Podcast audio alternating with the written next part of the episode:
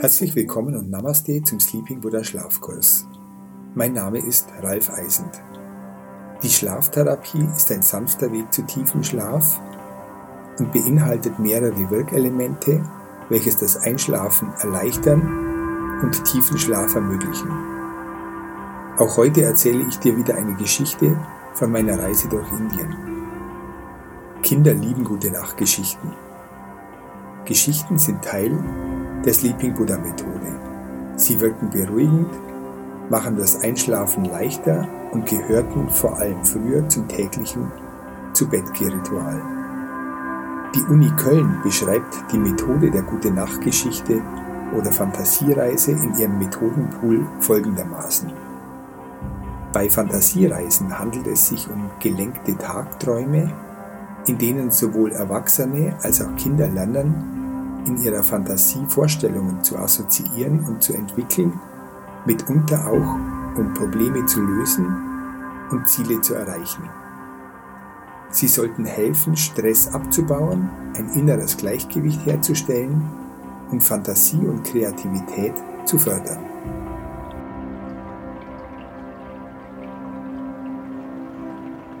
Meinen Weg nach Norden habe ich mit einer Bootsfahrt begonnen. Ich darf Gaurav auf seinem Boot begleiten, auf dem Weg zur Bihar School of Yoga. In einem schmalen, langen Holzboot tuckern wir durch das träge Wasser des Hooghly Rivers. Mit jeder Meile, die wir Richtung Norden schippern, lasse ich meinen Alltag hinter mir und lade mich draußen in der Natur auf mit neuer Lebensenergie.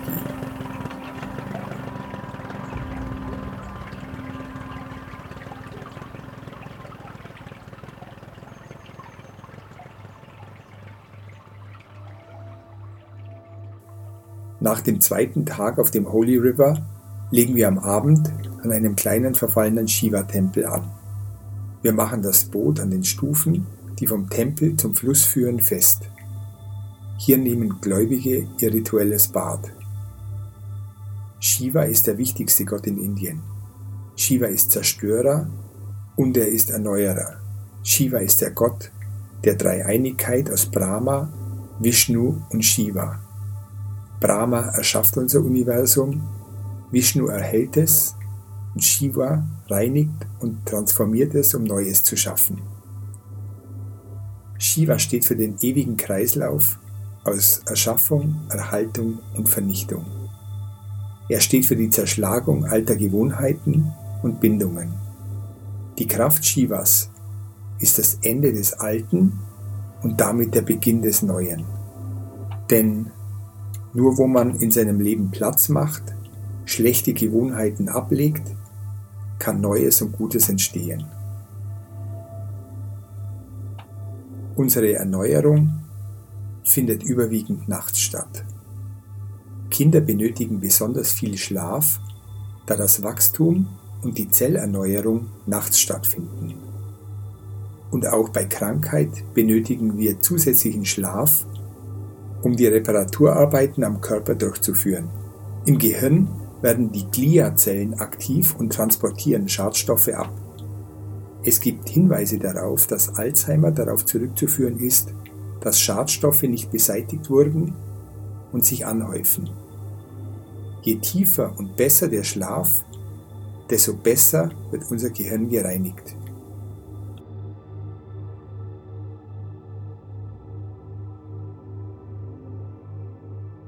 Gaurav schüttelt den Kopf, als ich ihm sage, dass ich hier auf den Stufen des Tempels übernachten möchte, statt im Gasthaus des nahegelegenen Dorfs. Er setzt sich aber noch ein wenig zu mir und erzählt mir wieder von seinem Zwillingsbruder Hari. In Indien sind Zwillingsgeburten extrem selten, wie in ganz Asien. In manchen asiatischen Ländern wurden Zwillinge verehrt, dass sie so selten waren. Allerdings gibt es ein Dorf in Südindien namens Kodini. In den letzten Jahren wurden dort fast 250 Zwillingspaare geboren.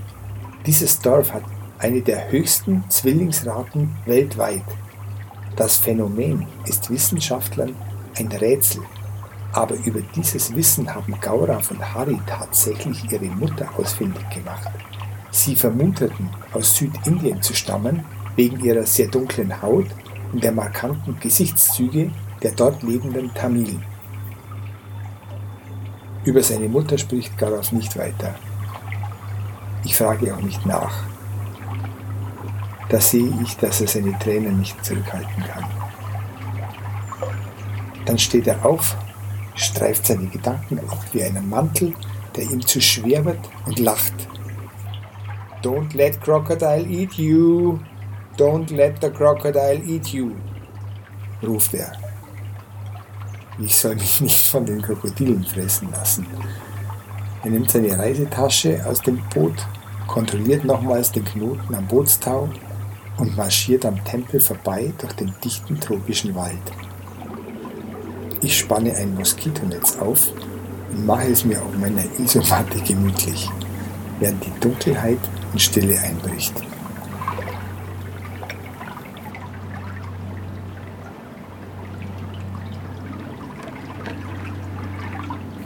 Die heutige Yoga Nidra Übung werden wir wieder mit Theta-Wellen verstärken. Die Stimulation mit Theta-Wellen hilft dir beim Einschlafen und löst Zustände aus, die du aus Tagträumen kennst.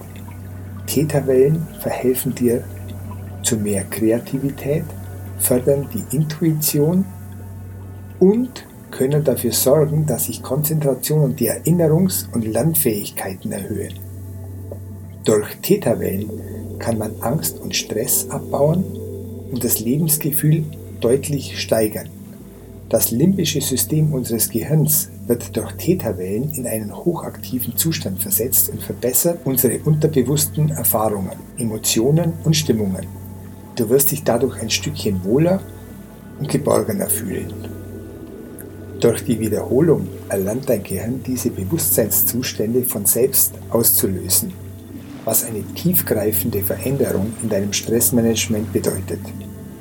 Hier in Indien versetzen sich Yogis in durch Meditation gezielt in den Theta-Zustand und gehen unbeschadet über glühende Kohlen. Wissenschaftler meinen, dass Theta-Wellen folgende Wirkung haben. Sie reduzieren Stress und mindern Angstgefühle. Sie fördern tiefe Entspannung und geistige Klarheit. Sie verbessern die sprachlichen Fähigkeiten und die Ausdrucksfähigkeit. Sie synchronisieren die beiden Gehirnhälften. Sie fördern lebhafte, spontane Visualisierungen und kreatives Denken. Reduzieren das Schmerzempfinden, erhöhen Glücksgefühle und stimulieren die Endorphinausschüttung.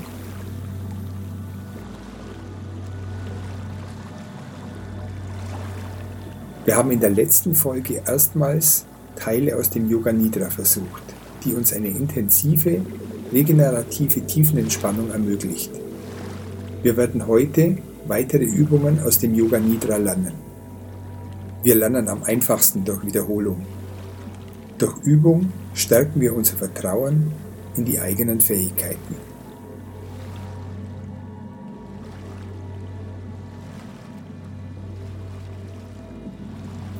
Wir beginnen mit Phase 1, der Körper und die Atemwahrnehmung.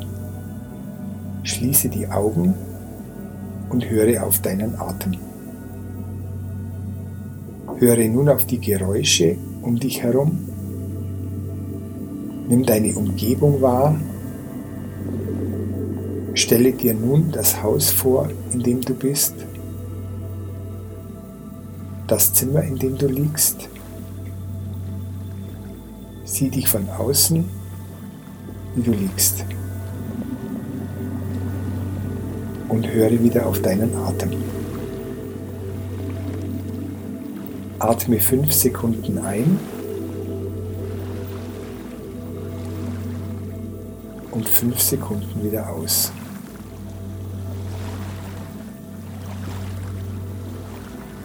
Atme tief und langsam in den Bauch ein und wieder aus. Spüre, wie sich dein Bauch hebt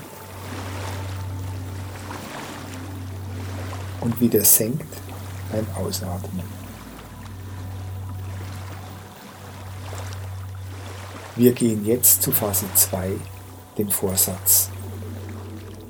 Der Vorsatz oder Entschluss ist ein wichtiges Element von Yoga Nidra.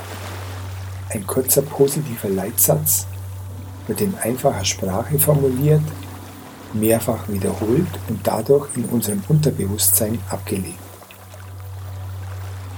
Der Sinn liegt darin, der eigenen Persönlichkeit eine positive Richtung zu geben, sowie die innere Willenskraft und den Geist zu stärken.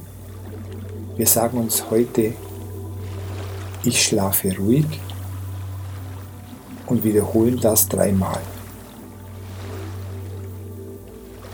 Ich schlafe ruhig. Ich schlafe. Ich schlafe.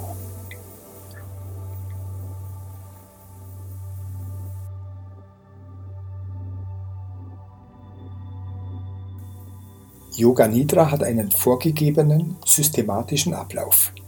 Die Übung soll von der äußeren Ebene der Wahrnehmung systematisch in die tieferen Ebenen des Seins und von dort wieder systematisch zurückführen.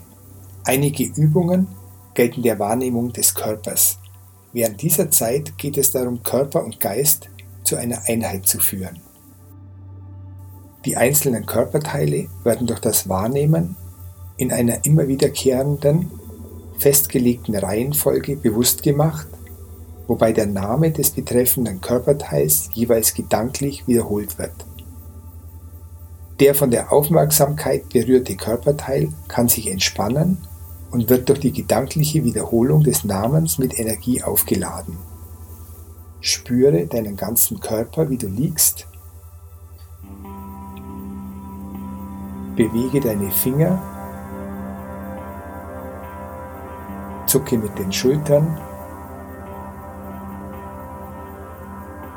Bewege deinen Kopf hin und her, bis du bequem liegst. Rutsche mit deinem Po hin und her, wackel mit den Beinen, dann mit den Füßen, bewege deine Zehen.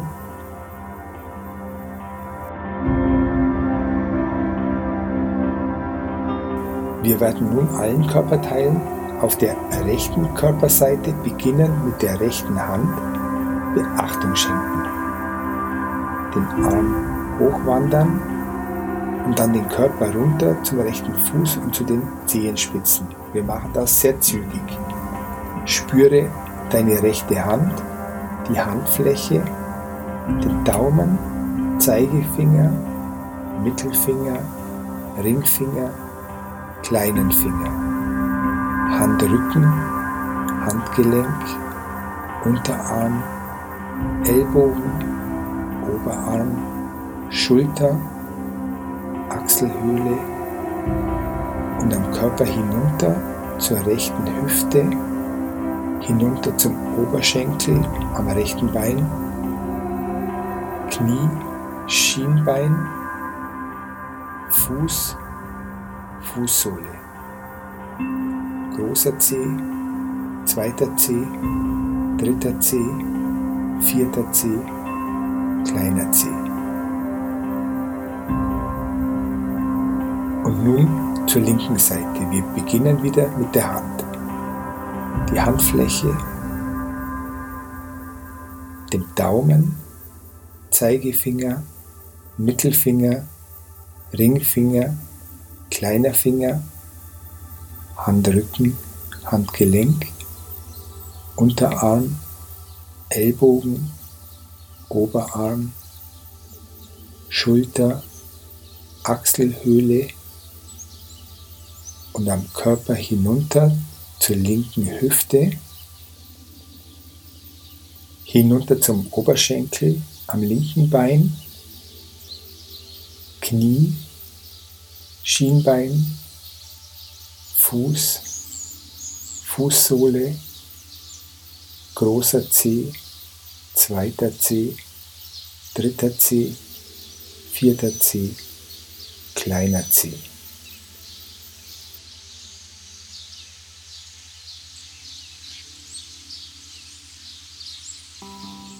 und nimm dich jetzt im Ganzen wahr.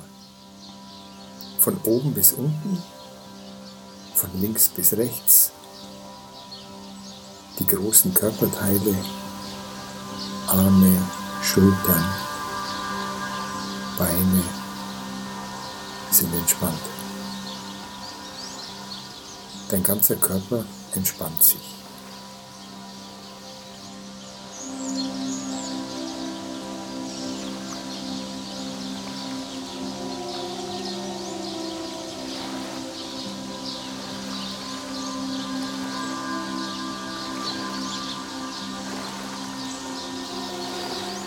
Das Plätschern des Flusses, das du hörst, habe ich auf den Sandsteintreppen am Shiva Tempel gemacht. Du liegst auf dem warmen Stein und spürst die noch warme untergehende Sonne auf deiner Haut. Sie scheint auf deine Beine, wärmt den Bauch und die Brust und scheint auf dein Gesicht. Verweile noch ein wenig am Fluss und genieße die Zeit noch einige Augenblicke.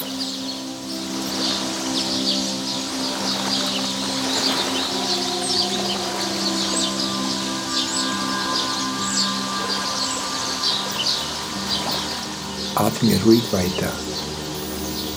Atme tief und langsam in den Bauch ein und wieder aus. Spüre, wie sich dein Bauch hebt und wieder senkt beim Ausatmen. Atme ein und wieder aus. Atme ruhig weiter und entspanne dabei alle Muskeln. Entspanne dich tiefer mit jedem Ausatmen. Du hast heute viel geleistet. Du hast heute viel gesehen und gehört. Jetzt ist deine Zeit, um dich zu entspannen. Du hast heute viel nachgedacht, geredet und erledigt. Du hast dir jetzt Ruhe verdient. Du hast viel gearbeitet und bist weit gelaufen. Für heute hast du genug getan. Du kannst jetzt ruhig alle Muskeln entspannen und die Ruhe genießen.